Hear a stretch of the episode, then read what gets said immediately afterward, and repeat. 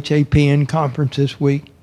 But a few years ago, down there, I heard, uh, I, I don't know, Chris, when you probably were commissioned or you prayed or something. And uh, when it was over with, I went over and met him, talked to him a while. In fact, I think I might have called you once or sent you a message or something. And then last year at the conference, when it was over, Angie said, Dad, we've got to have that man to come. So Chris lives in Virginia Beach, Virginia. His wife and his three daughters and a new baby boy. And they have a church. So come on, stand up. Let's give praise to God for the man of God that's going to share the word this morning and tonight in Jesus' name. And Chris, you know you have authority and permission to share whatever God gives you for this house. We're ready for it. Amen. We love you and bless you. Okay.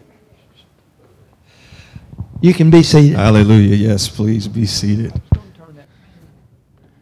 Oh, no. Well, after this bald head starts dripping, maybe I think I'm good for now. Wow, what an honor to be with all of you this morning. Um, very grateful to have the privilege of standing in this, uh, this space because I honor your pastors. I'm very grateful for uh, their lives and their service. It always blesses me when I see people who have taken a stand um, and had the courage to maintain it. Let me just put it that way. And there are decades of service to this city, to this community, represented by this precious couple and their children. And I thank God for your labor of love, to see the kingdom advance, to see the purposes of God brought forward, and the fact that you have had the tenacity to stay the course. Because how many of you all know that that's a, it's not an easy thing to do when you are consistent in plowing and sowing and and all of the things that are necessary to see harvest come forth. And there are times if we're honest that uh, in all of that you don't necessarily see the results uh, that your heart longs to see. But I, want you to realize this that in the midst of all of that the lord of the harvest his eyes are never taken off of the fields in which his people have labored and sown seeds, and they may look like they're not producing. But the word of God says in 1 Peter chapter 1 verse 23 it says that the word of God, the seed of the word of God is incorruptible, which means it never degrades, it'll never die. It can be dormant for a season, but it's going to produce and bring forth the purpose for which it was sown. And so I thank God for you two. Let's thank God for Pastor Gerald and Pastor Dixie this morning. Pastor Angie, Rob, I love you guys. You phenomenal couple. Had dinner with them last night and had the best New York strip I've ever put my mouth on. This man's got some talent on that barbecue grill. I'm going to tell you that right now. Amen. So I thank God for you. I was also comforted when I saw you walk up. I said, This is a man. When I first met you, I said, This is a man after my own heart. But you solidified that reality when you walked over it, when you walked up here this afternoon, excuse me, this morning, and he was packing. I said, That's my man right there.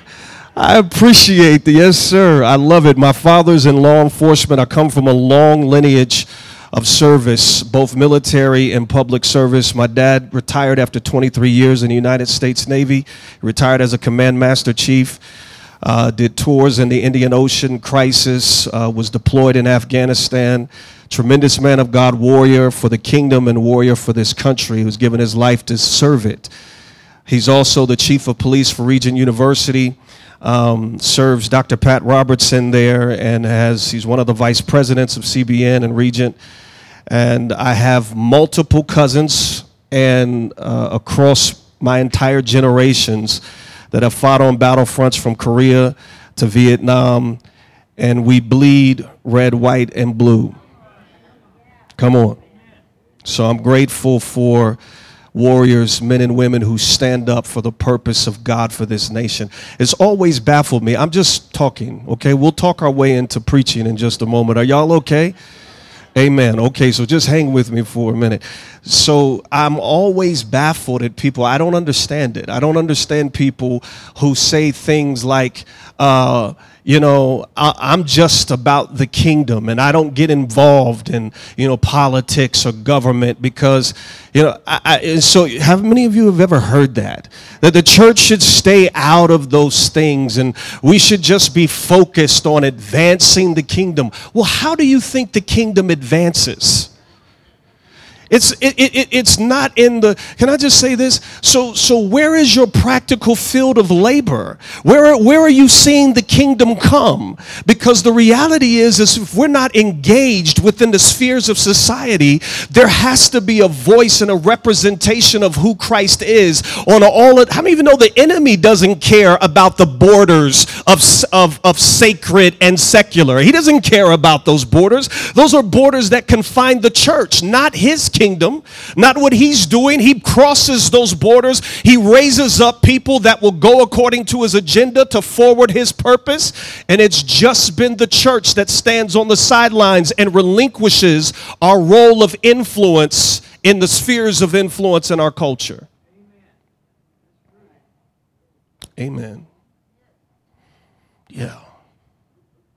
And so, uh, yeah, I, I, it just it burns me up. I, I just I don't understand that because that's the practical way we bring the kingdom. And I wrote something a, a while ago.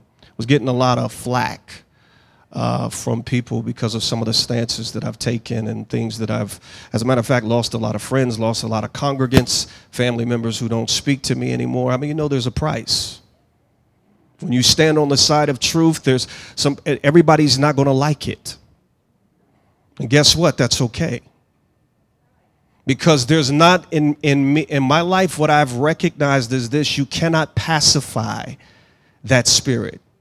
See, for a long time, I allowed, because I didn't want to ruffle feathers and I didn't want to uh, bring offense because my, uh, it was under the guise of I want to win these people, right? That's how the enemy always plays it. I want to win these people. I want them to, I want them to come to know the Jesus that I've come to know. And so, in other words, you walk this fine line of not necessarily uh, stepping all the way over into compromise, but not necessarily being vocal about what is true either. Come on. And then all of a sudden the Lord began to stir up my spirit and said, you know, you're as you're as you're uh, patty caking and placating this thing, you can't pacify the spirit of the world. You understand? It's an insatiable appetite because as soon as you give an inch, it's going to continue to consume until it dominates. Come on.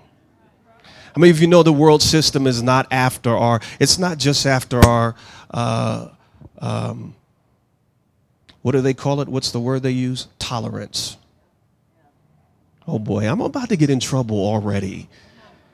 They're not just after our tolerance. You know, they, that, that's the way the, that spirit sells it. Is it just wants you to see? Just we, we have to be tolerant. Well, listen, I got I got news for you. It doesn't tolerate any other opinion other than its own.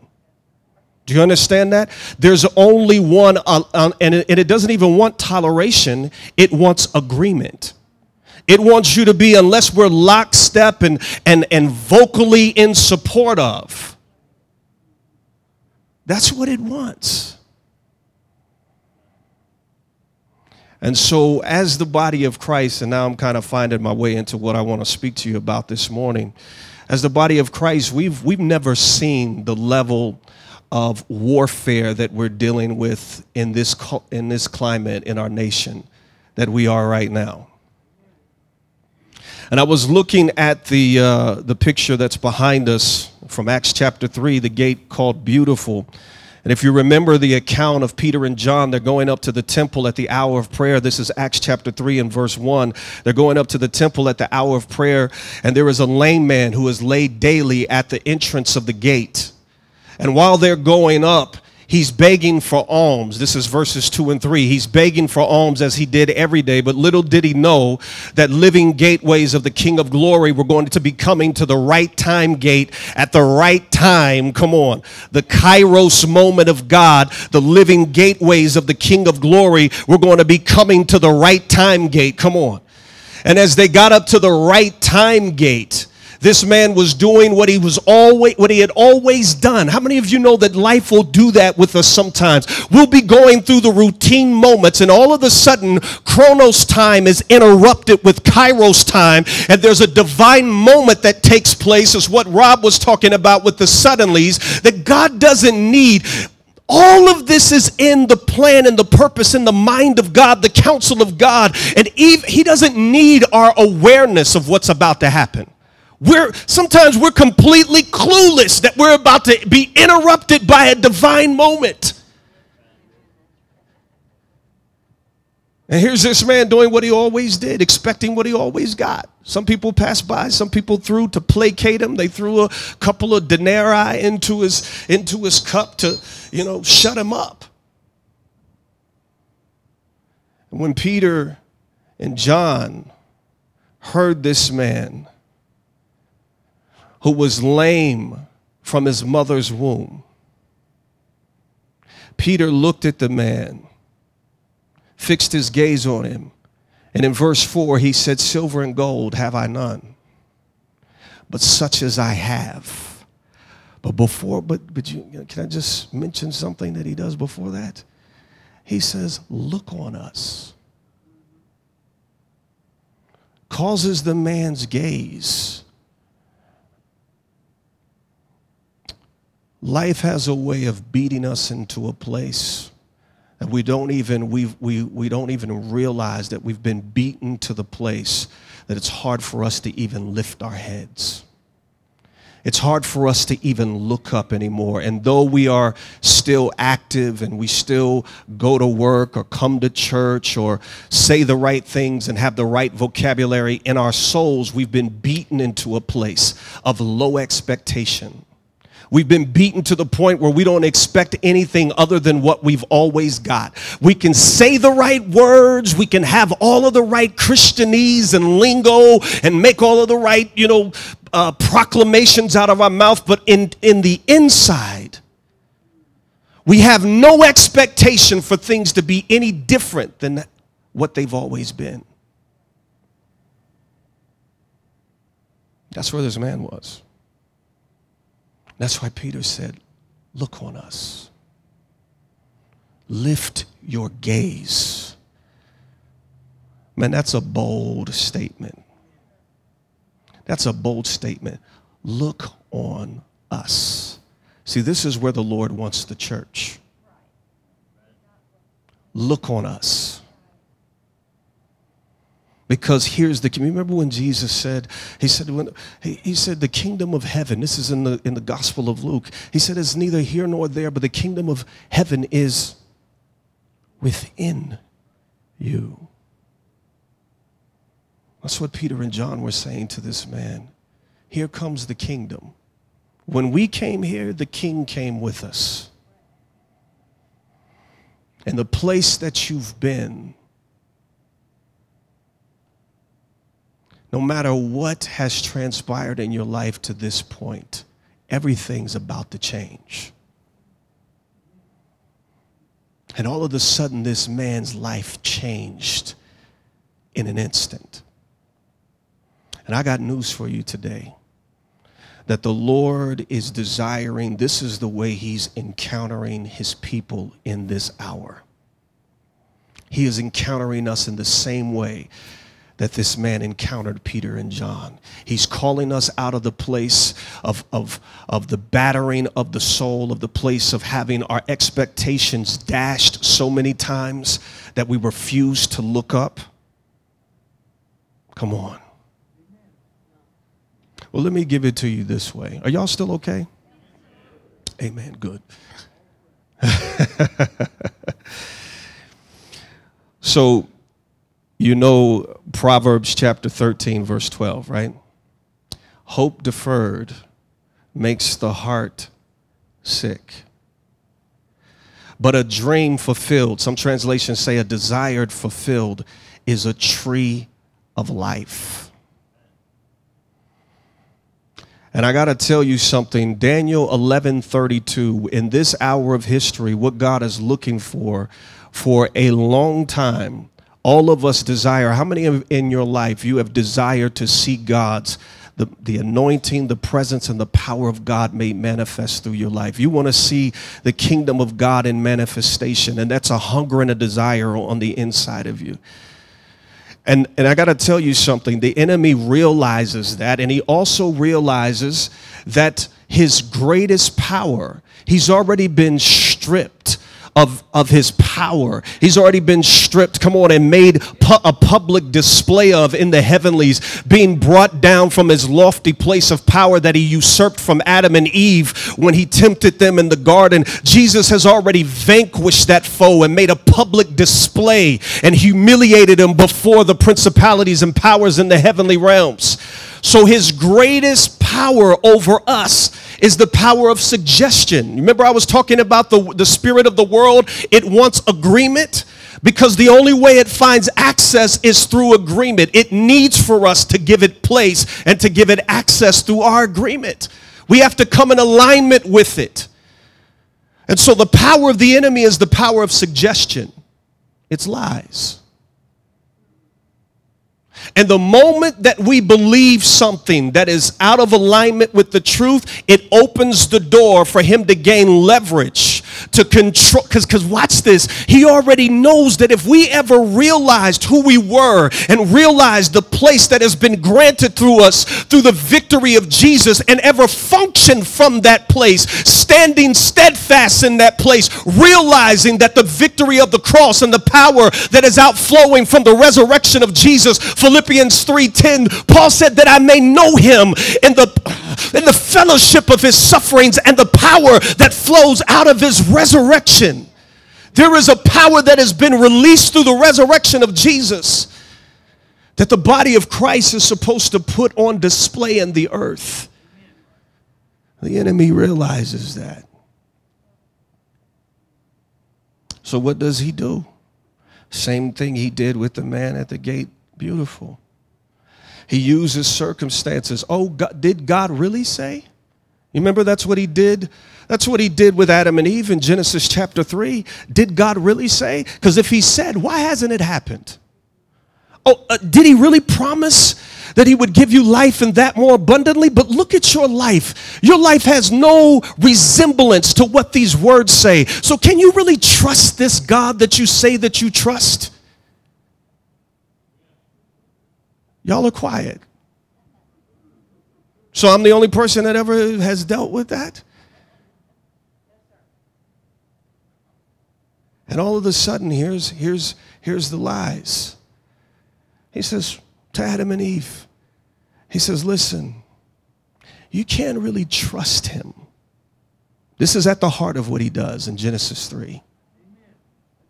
He said, You can't trust him because he doesn't want you to eat of the tree of the knowledge of good and evil because he knows that in the day that you eat of it, you'll be just like him. Lie? What was the truth? They were already just like him. Genesis 1:26. And God created man in his own image and in his likeness he created him. Come on.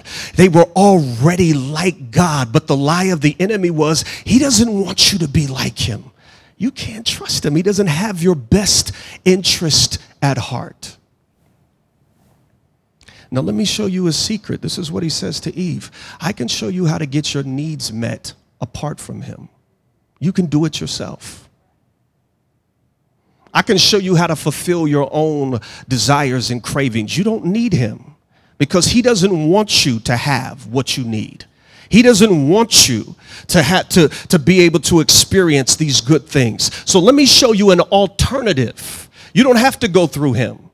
You can meet your own needs. You can fulfill your own dreams. Come on. So he says, Look at the tree. We all remember this. Look at it. Causes her. Remember, I told you about the gaze? See, you always know what spirit you're dealing with by what it desires for you to gaze on. where it, where it shifts your focus. Can I share something with you? Man, I'm just going to talk today uh, until the preach comes. It may not, but let's let's just see what happens. You guys still pulling on the Spirit of God? I don't prepare sermons, by the way. I don't have sermons. So whatever is pulled out, that's what comes out. Amen.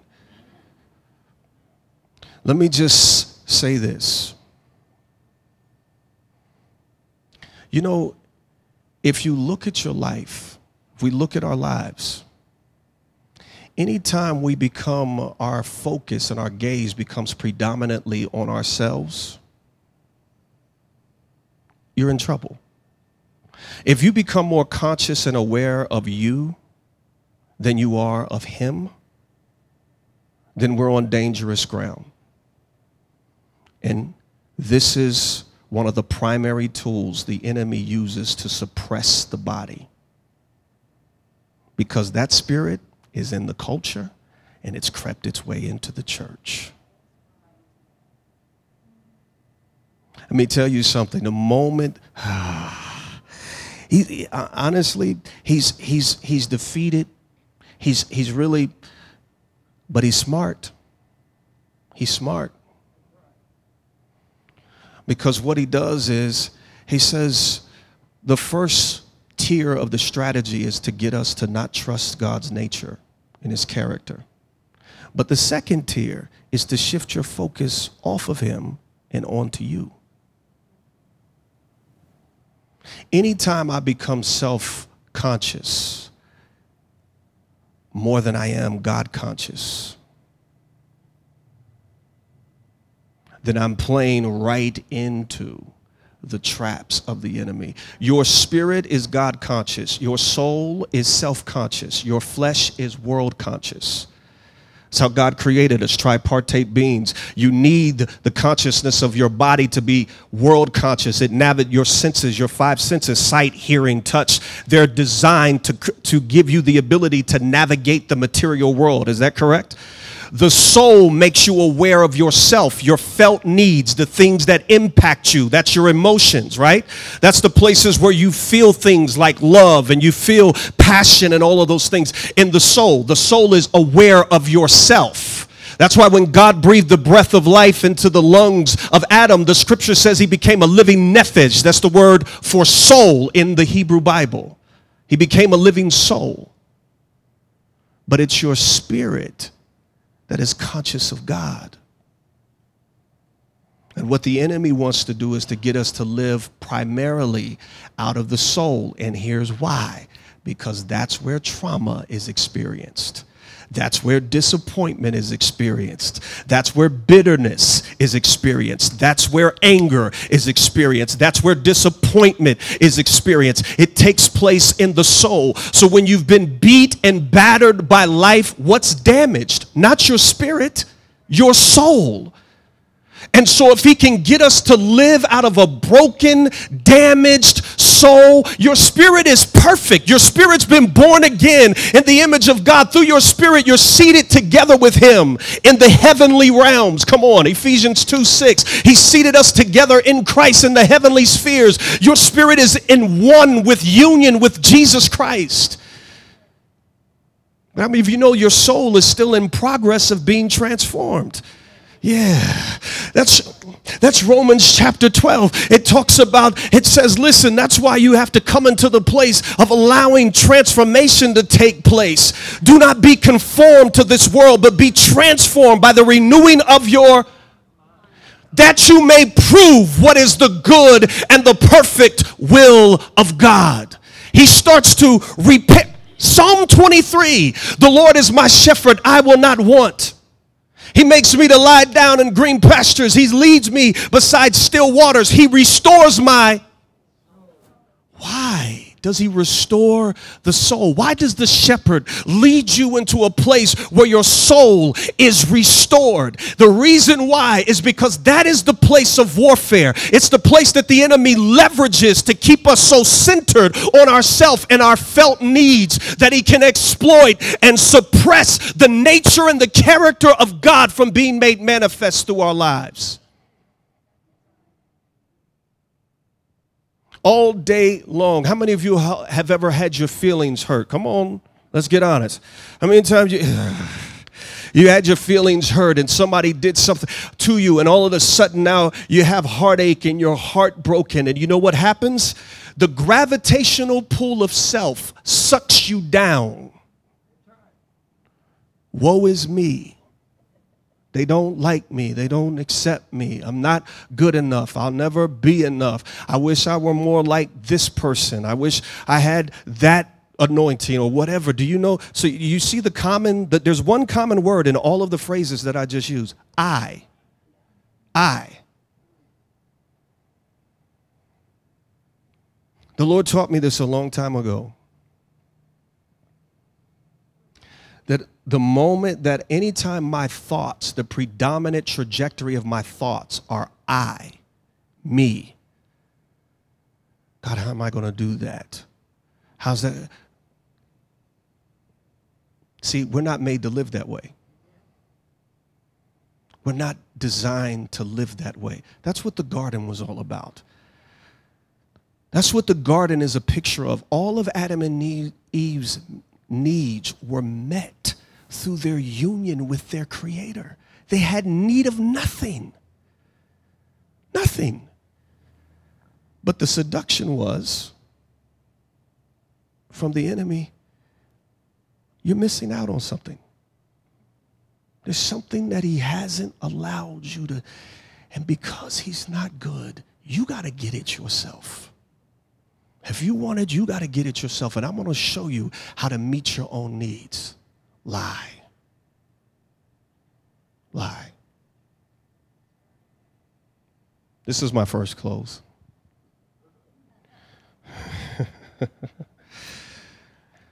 yeah, I hope you guys don't mind just going at this pace because we could turn the jets on and go, but I want to, I want to, I really feel like it's important this morning because as I quoted to you from Daniel 11:32, this is God's antidote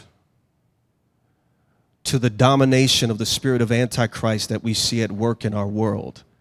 See, that's what's happening in Daniel 11. If you know Daniel is an apocalyptic book, it's, an, it's a book that's centered around the conflict of the ages that ma- makes manifest in the end times. He's dealing with the spirit of Antichrist. It's a companion book to the book of Revelation, by the way. Can't even understand the book of Revelation without understanding the book of Daniel. And Daniel begins to say in Daniel 11, he's describing all of these forces. And he says, Those that do wickedly, Daniel 11 32, those that do wickedly against the covenant, will he seduce with flattery. Who is he? Spirit of Antichrist. He's going to seduce the people who are not in alignment with the covenant. And he's going to he's going to be able to control and dominate them through flattery. But here's the operative word. But the people that know their God will be strong and do exploits. You know what the antidote to the Antichrist spirit is? A people who know their God.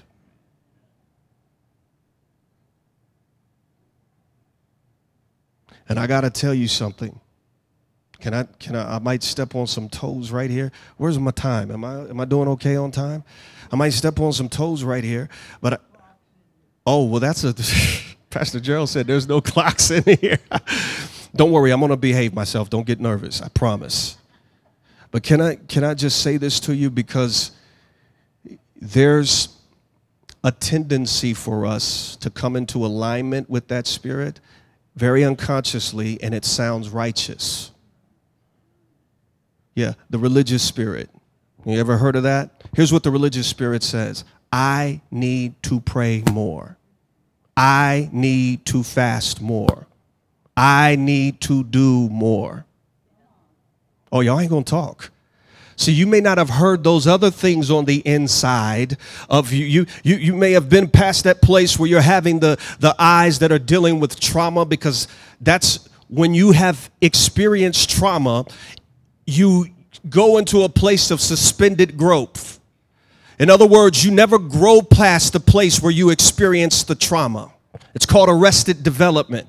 The enemy realizes that he traumatizes the soul, and even though you still physically are putting on age, you're still trapped back in the area in your soul, in the in the inner you. You are trapped back in the place where that trauma took. How many of you have ever had friends and you keep hearing them rehearse the same thing? Every time you talk, they're talking about the same thing that happened to them. You know why? Because they're shackled to it. Because that trauma has chained them to that place in their development and they can never grow past it. Even though years and decades go by, they're still stuck back there. And they can't move into the fullness of what God has for them because the enemy has introduced trauma and they are still sitting in the place of being carried to the gate and never going in the gate, never going through the gate. In John chapter 10 and verse 9, Jesus said, I'm the door of the sheep. When they enter through me, they go in and find pasture. In other words, all of the kingdom opens up when they come through me, the door, through me, not through them. They can never get it by, by becoming so self focused, they have to go through me. Romans 11 36. For of him, through him, and to him are all things. He's the originator of all, the owner, the rightful owner of everything. But watch that second word. Not only of him, everything finds its origin in him, but through him. The only way to make manifest the kingdom is through him. I know this sounds like a like a tough like a is is a little a tough line to walk, but I'm telling you right now, the religious spirit is always coming to. And do you can can I just say this to you? Let's be honest. In your human effort and trying harder, how's your results going? How's your results going? Are you, are you making it anywhere by trying harder? Matter of fact, you know what's happening? Hope is being deferred even longer. Because the very thing that you hunger after seems for the more that it's you, the more that it's I need, I need, I need, the further away the satisfaction of your soul becomes. And hope is deferred. Proverbs 13, 12, and it begins to make the heart sicker and sicker and sicker, and it's a vicious cycle. How many of y'all have ever watched a, her- a hamster or a gerbil on a wheel? Whole bunch of activity and no progress. That's what the enemy does with the body of Christ, expending all kind of energy pursuing something that you can never attain. Through that that will will never get that gerbil out of the can, out of the box. It'll never take him anywhere beyond where he currently is. And that's the vicious cycle of anything that is tied to self effort. You'll chase and run and pursue, and you'll never go any further than where you currently are. No progress in the things of God through Him. Through Him. Is this making sense? And so, first, we have to deal with the lie.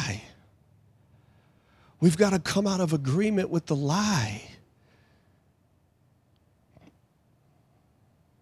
Because that thing has been plaguing mankind since the garden. I got to tell you, his strat, his methodologies, methodologies, method, methodologies, thank you, finally, have not changed. They haven't changed. The three temptations that he put before Eve are the same. Paul said, All that's in the world is the lust of the flesh, saying with me, lust of the eye, pride of life. Go back and look at the three temptations that took place in the garden lust of the flesh, lust of the eye, pride of life. Remember the first thing he said? Look at it. Look at the tree. Lust of the eye. It's desirable for food, lust of the flesh. God doesn't want you to be just like him, pride of life. That's it. That's the only tools in his toolbox.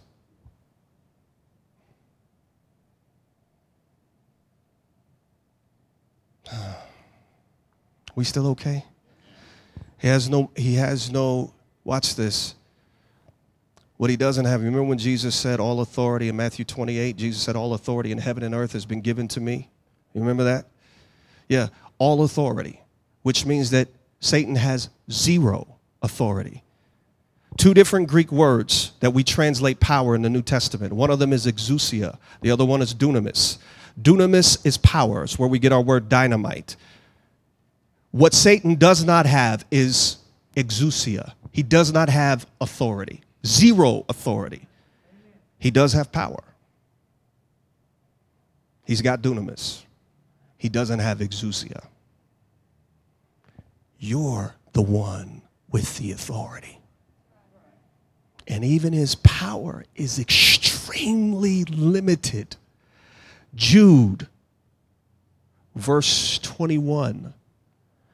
And the angels that did not keep their first estate has he confined in chains of everlasting darkness.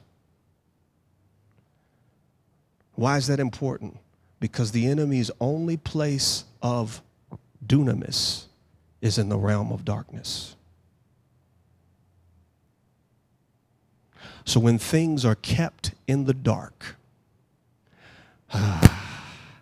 when, when, when, when, when, when, oh my gosh. Do you, you know how many of y'all have ever dealt with something and you try to deal with it in your own head? And you're trying to work through your own problems and issues, but it's all in here, right? Trying to make, trying to heal yourself, trying to make yourself better, doing everything you know how to do. You know what the enemy does? Loves that because as long as it's kept in darkness, that's the place he can exercise his power. Is when something is kept in darkness. What breaks his power is when you drag it kicking and screaming into the light. He has no authority when any the moment that something is brought into the light, he can no longer exercise power because the only legal domain he has to exercise power is in the realm of darkness. Ignorance that's why the lie is so pervasive. He wants the body of Christ to keep trying harder and doing more and self effort and all of the stuff that, you know why? Because your, your, your, your, your, your life, you become so weary in pursuing something that you never get. Your soul becomes so sick that you never lift your eyes. You never lift your eyes. You say all the right things. The hallelujahs, we jump up and down, we dance, we sing the worship song. You don't lift your eyes not on the inside.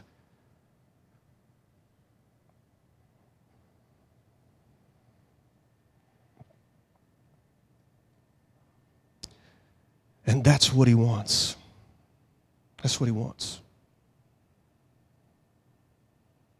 But I'm telling you, there is a people that are going to know their God, the character and the nature of their God. See, this is why the Lord spoke to me a few months. This is my second close. I'm almost finished. Literally, I feel the plane coming down. The Lord spoke to me several months ago and He said, Son, this third great awakening that you've been pursuing, the revival that you've been pursuing, He said, it's going to be a Psalm 34 8 awakening. Oh, taste and see that the Lord is good. See, there's the experiential side of God. Let me just tell you something. It's not enough in the in the greek mindset the word for knowledge in the new testament is the word gnosis. It's very it's it's it's an intellectual or mental assent of grabbing hold of things in an in an intellectual capacity of understanding concepts. And there's nothing wrong with gnosis. Gnosis is great. But that doesn't transform And do you know that that was the original trap that the enemy gave to Eve? He says, You don't want to. See, right now, they were walking with God in the cool of the garden. They were, they were literally communing with Him face to face. And the enemy somehow was able to seduce her to say that there's more than Him. You can climb the tree of, what was it called? The tree of knowledge. You don't need experiential. You don't need intimacy. No, no, no, no, no, no. You don't have to do that. All you have to do is get information, knowledge. Some of the most dysfunctional believers I know can tell you this the please don't get offended at what I'm about to say. They can tell you the measure, measurements of the tabernacle they can tell you how many stones were in the breastplate of the high priest and how, you know, how, how, many furlongs the, the Noah's ark was. And they can tell you all kind of, they have all kind of informations and, and information and facts running around in their, in their, in their head. But there's no experiential side of this walk with God where they've actually experienced him. And that's the problem. Can I tell you there's a tension with people who are prophetic and this is a prophetic house. There's always a tension in the life of a prophetic person because there's this side of you that perceives and know things before they actually happen. And when you perceive things and your spirit becomes aware of realities that you haven't yet tasted, it ruins you in, a, in the most beautiful way. It does. Come on. That's what. Oh. That's what Hebrews chapter 6 and verses 4 and 5 says. It says it's impossible for them who have tasted of the heavenly gift and of the power of the age which is to come. But what, what is, uh, I believe the Apostle Paul wrote the book of Hebrews. What is Paul saying? Paul says you have the ability to taste the power of an age that is not even here yet. That's the capacity that a believer has because while your feet are on terra firma, your spirit exists in the heavenlies and you have the capacity to taste things that are not even materialized in the world yet because you're an internal being and your spirit can grasp concepts and grasp realities that your mind hasn't caught up with yet, that Chronos time hasn't manifested yet. Come on. And that's a blessing and a challenge if we don't know how to handle it. You know why prophets are so easily, you know, you, have you ever heard of the reality of prophets? They're very easily depressed. They have very high highs, very low lows. I know this. I know this because I lived in the roller coaster. Y'all ain't never been on the roller coaster. Oh, I lived in the roller coaster, high highs, very low lows, because all of a sudden that's what that's that's what happens because as a prophetic person, your spirit in the place of intimacy, you get impregnated with realities. And then you start walking and you're saying, Where is what I, where is this that I felt?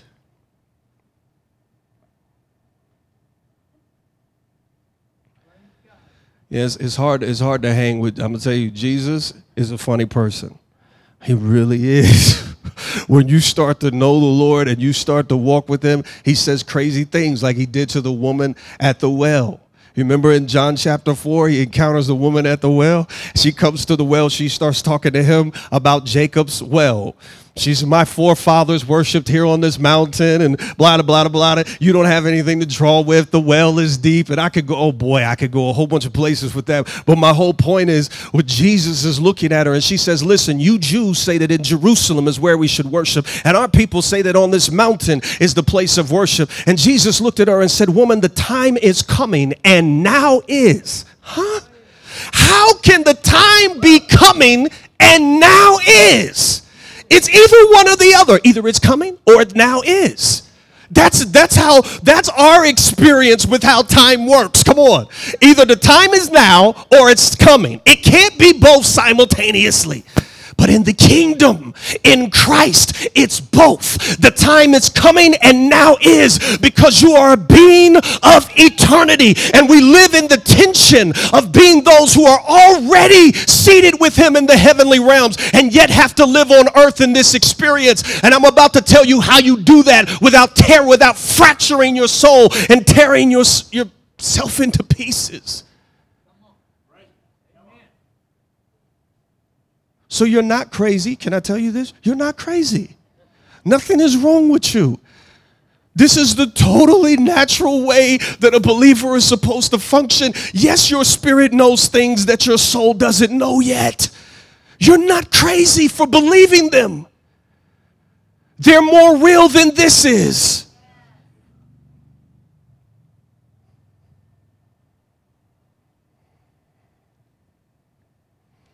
And prophets, prophetic people, who get on that roller coaster because their heart is consistently in that place. They long and desire so much for the King and for His glory, for His kingdom to be made manifest.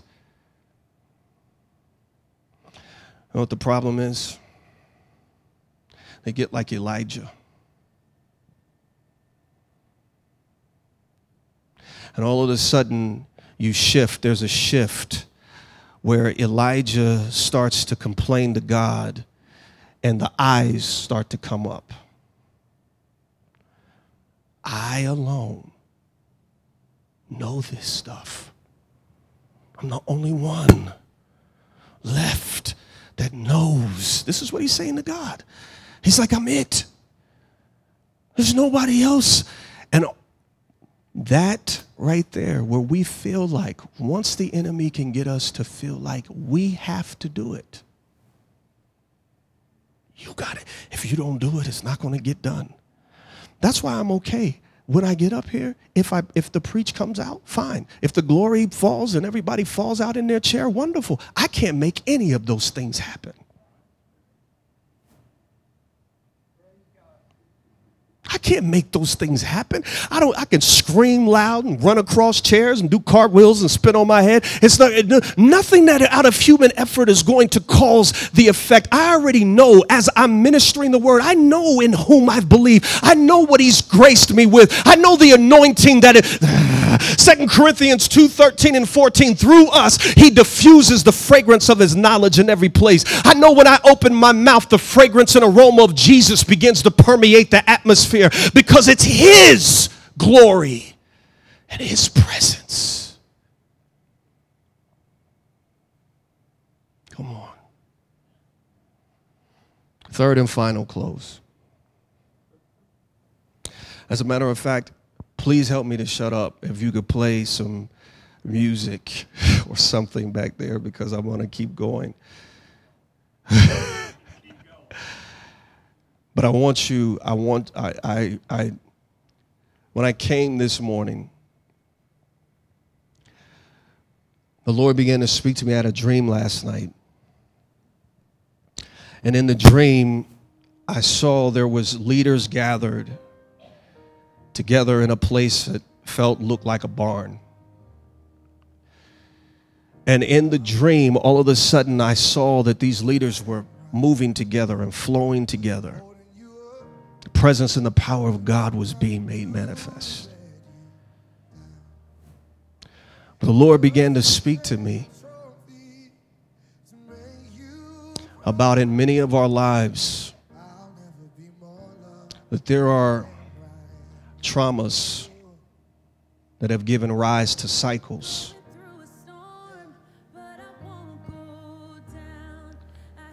And I believe the Lord, one of the mandates for me being here today is to enter into faith with you to see the cycle broken.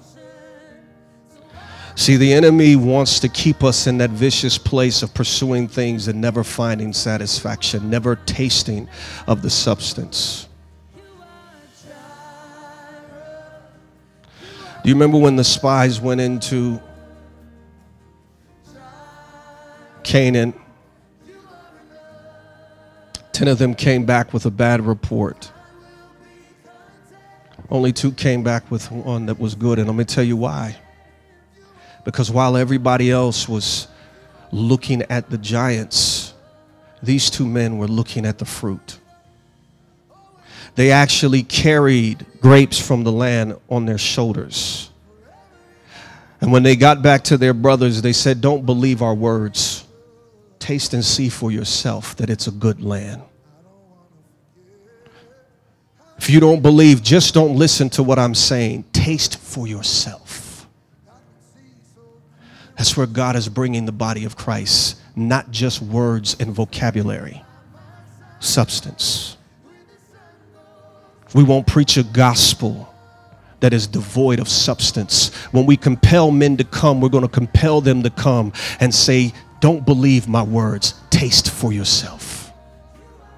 God wants us to be carrying the heavy fruit of spoils and victory in our lives so that men and women may eat of it, taste of it, and know that He's good. But you know what has to happen first? we have to taste it first. We have to experience it first. Tired of describing realities that I've never experienced. Tired of talking about things that I've never touched. 1 John chapter 1, verses 1 through 4, and then we're going to pray. The things which we have seen and heard, which our hands have handled concerning the word of life. For we have both seen him and beheld him. These things we declare to you, so that your fellowship may be with us. For truly our fellowship is with the Father and with his Son, Jesus Christ. Translation John says, The things that we ourselves have seen, handled, tasted of, the mere act of us declaring them to you opens the door for you to experience the same thing. Without the experiential side of knowing who He is, we're just saying words. Please stand with me. So I want to pray two things today. You can turn that music up just a little bit more. Let's just begin. If you pray in a prayer language, why don't you just begin to just pray right now? Should believe God to move. I want you, those who have experienced, if you want, if what I've said today has found ground in you and you realize that there are areas in your life, just like I realized that there were many in mine, didn't even understand why there was such brokenness. Things that happened even before I was born, when I was in my mother's womb. I was dealing with traumas that were not even my own. They were traumas experienced by my parents that passed down through the bloodline but there was something limiting me. And I always kept hitting this lid. No matter how hard I tried, no matter how disciplined I tried to become, I kept hitting this lid. And I was never able to grow past these places of limitation, that place of arrested development. The Lord says, that there is a, there is freedom for you today. There's a lifting up of the downcast head. The Lord is saying, "Look upon me today." There is something that is getting ready to shift in your soul. The Lord is about to uproot the seeds of sabotage of the enemy that have kept you suppressed and, and in a place of not being able to move freely in your relationship in your purpose and in your destiny.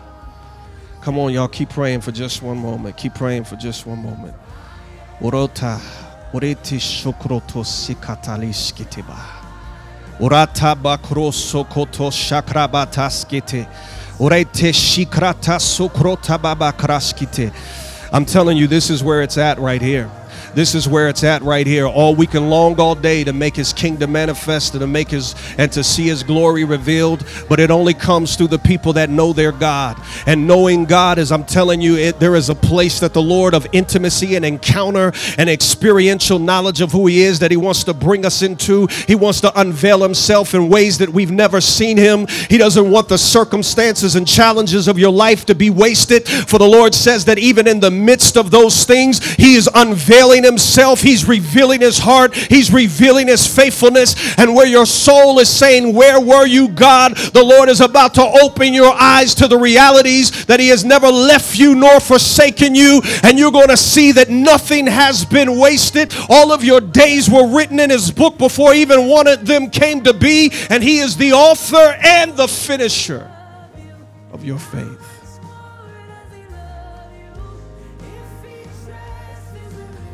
Here's the reality. Revelation chapter 5 says, The lion of the tribe of Judah triumphed and was found worthy to open the books. What books? The books of mankind's redemptive history that Psalm 139 talks about. All of your days were written in his books. The only one word found worthy to open the books is the one who wrote the books. The only one that has been found worthy is the lion of the tribe of Judah. He's been found worthy to open the books and loose the seals. What does that mean to you and I? The only one that can open the books is the one that authored them.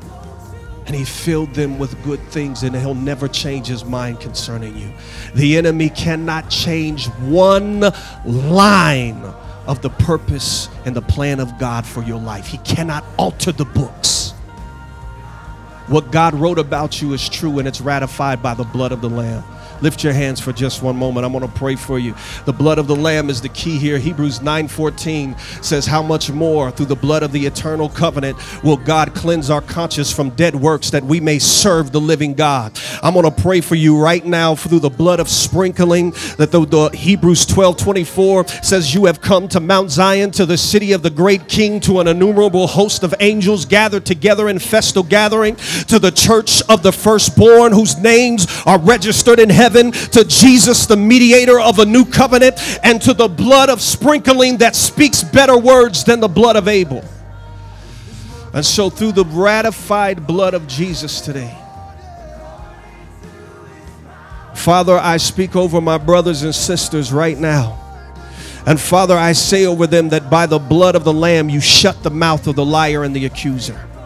You vanquished the voice of the enemy that has played in their souls, Lord. I thank you for shutting his mouth and blotting out the ordinances that have been against them. Lord, the things the enemy has used as uh, accusations to suppress them and to get them, Lord, to stray away from your presence, just as Adam and Eve did. I say your days of hiding from the presence of God, your days of being centered in your soul are over in the name of Jesus. Father, right now, as a priest in your house, I say, let the blood of the eternal covenant cleanse our consciences from dead works that we would be liberated to serve you. As an act of faith, why don't you just take your hand, lay your hand on your head right now? Just lay your hands on your head. Shakrato sekrate bedi shakrate. Roto sekrata so konde shikrotos. Urabande de debe fire of God. Fire of God. Father, I thank you.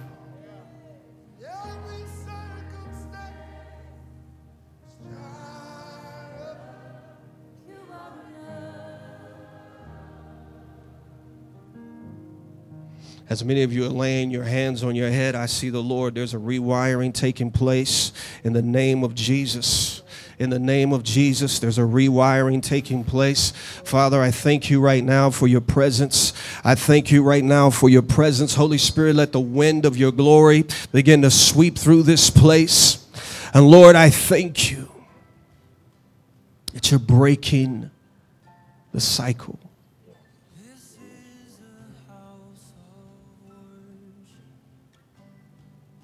The Lord says that from this day forward, your feet are going to find traction. You're going to walk in the path of His commands and in the path of His delights. The Lord is lifting up your countenance right now. Holy Spirit, I thank you for lifting the countenance of your sons and daughters. I thank you, Father, that you're causing our gaze to return to you, that we're locking eyes with you again, that we're looking unto Jesus. Hebrews 12, 1, we're looking unto Jesus, who is the author and the finisher. We're looking at the one that wrote the story in the books of our lives, the one that has been found worthy to open those books and that has brought them to their perfect fulfillment and completion. Lord, we look unto you today and we thank you, Father that your purpose for us is ratified by your precious blood. You knew every mistake that we would ever make, every failure that would ever occur in our lives, and yet you still shed your blood. Yet you still ratified the books of our lives through that blood. So lift your hands one more time. Father, I speak freedom over every person in this place today. Where the Spirit of the Lord is, there is liberty. We declare over to you that that same Spirit that raised Christ Jesus from the grave is also quickening your mortal body, quickening you and your soul, bringing dead things to life. So we declare over you now that any grave clothes and trappings, just as Jesus said to about Lazarus after he called him out of the tomb, he said, Go near to him and remove those grave clothes. Go near to him and take off the things from his past that have defined him, that have limited him. When Lazarus came out of that tomb, he, would, he had heard the word of the Lord and responded to the word of the Lord, but his ability to walk in it was frustrated because he was still bound in the clothing of yesterday. He was still bound in the season that had defined him. He was still in the tomb, the trappings of the tomb. The Lord says that many of you, he has called you out of the place of confinement. He's called you out of the place of darkness. Men and women have relegated you to the tombs. They said you would never rise, you would never amount to anything, but the Lord has called you and you've responded to his voice. But today, the Lord says, your season of not being able to walk out what he said to you, not being able to move with liberty in the path of his delights and commands, he's removing the grave clothes and the trappings of the previous season and the stains of yesterday. The Lord says they are done, they are over, and he's removing them now. Stop clinging to them. I just heard the Lord say, Don't pick up the clothes of yesterday. You have been made new. You are not who you were. If any man or woman be in Christ, they're a new creation. They're a new species of origin. All things have passed away, and behold, all things have become new. You are not just a sinner saved by grace, you're saved by grace. And the restorer of souls, the good shepherd, is restoring souls in this place today. I want to pray for this lady here. And the Lord says to you today, my sister, that ande the Lord is saying over you this very day that He is uprooting the things that have been like tentacles that have bound and suppressed. And the Lord says that there's fresh oxygen coming not only into you, but into your generations. The Lord says that this day He is severing the tethers of the enemy that have limited your ability to walk out the purpose of your King. The Lord says you're a lover of His, of his purpose, you're a lover of His presence. And the Lord says today, today there is new liberty and grace being released to you in Jesus' name. In Jesus' name, let's thank Him. I got one more person I need to pray for. Rob, I need to pray for you. The Lord showed me you and that you have a heart like David. There's a very tender, a tender posture of your heart. You're so sensitive to the Lord and your heart is so large for him. But there's a warrior on the inside of you. And the Lord wants you to know that this very day that there is nothing that is in the chapters of your history that define what he's going to do with you in the present and in the future. The Lord says there is nothing that has taken place in your yesterday that is going to sabotage your tomorrow. The Lord is saying that there is even coming upon you. The Lord says there is fresh wind coming to you. And he says that he doesn't want your perfection, he wants your obedience. And as you begin to step out and just say yes, Lord, in areas as your heart is inclined to him him. The Lord says, supernatural wind is coming upon the sails of your obedience, and He's going to push you beyond the shores of your human limitation into the deep waters of His divine purpose. You are one that He's called to do business with Him in the deep. He's calling you out of the boat. I want to lay hands, just lift your hands real quick. Father, in Jesus' name, I thank you upon this man of God that even as I place my hand upon his chest, fresh fire is burning on the inside of him. Lord, I thank you for burning up the chaff in the name of Jesus. I thank you, Father, for bringing out of him, Lord, in the days ahead. You're causing the lion and the roar of the lion to emerge. Father, while he maintains the heart and the posture of a lamb, he will have the voice voice and the authority of a lion. And I thank you for him now in Jesus' name. In Jesus' name. And Father, I thank you also. I just see the Lord is rewiring. He's just he's rewiring some stuff even in the mind.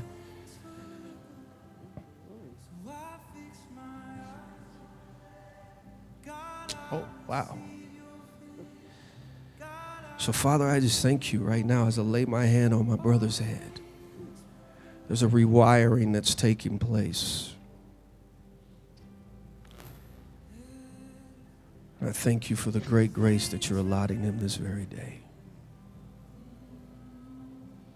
Not by might nor by power, but by his Spirit, says the Lord. Hallelujah. The Lord is good.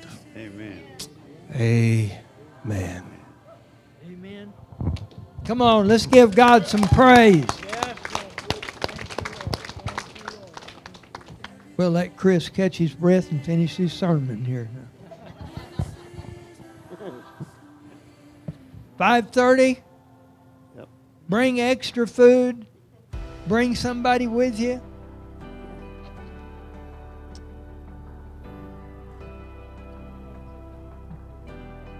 I'm believing He's setting me free forever for that.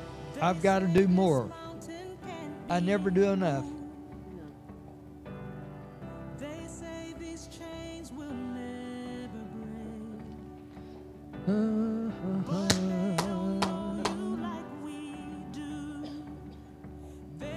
It's not over till He says it's over. Any other confession?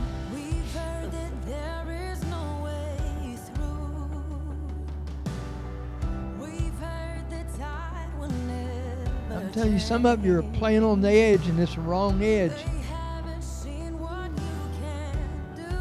It's a slippery slope, and you'll slide off, and it's hard to get back. It's hard to get back. God will just put up with it about so long. I'm prophesying to some of you.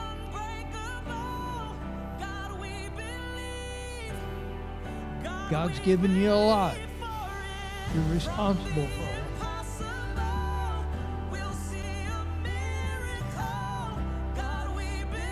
Father, we thank you for what you said this morning. Help us.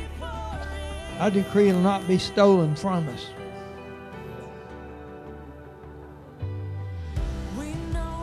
Lord, thank you for this time. I decree this is a change in Ascension Church. It can't change the church till it changes us.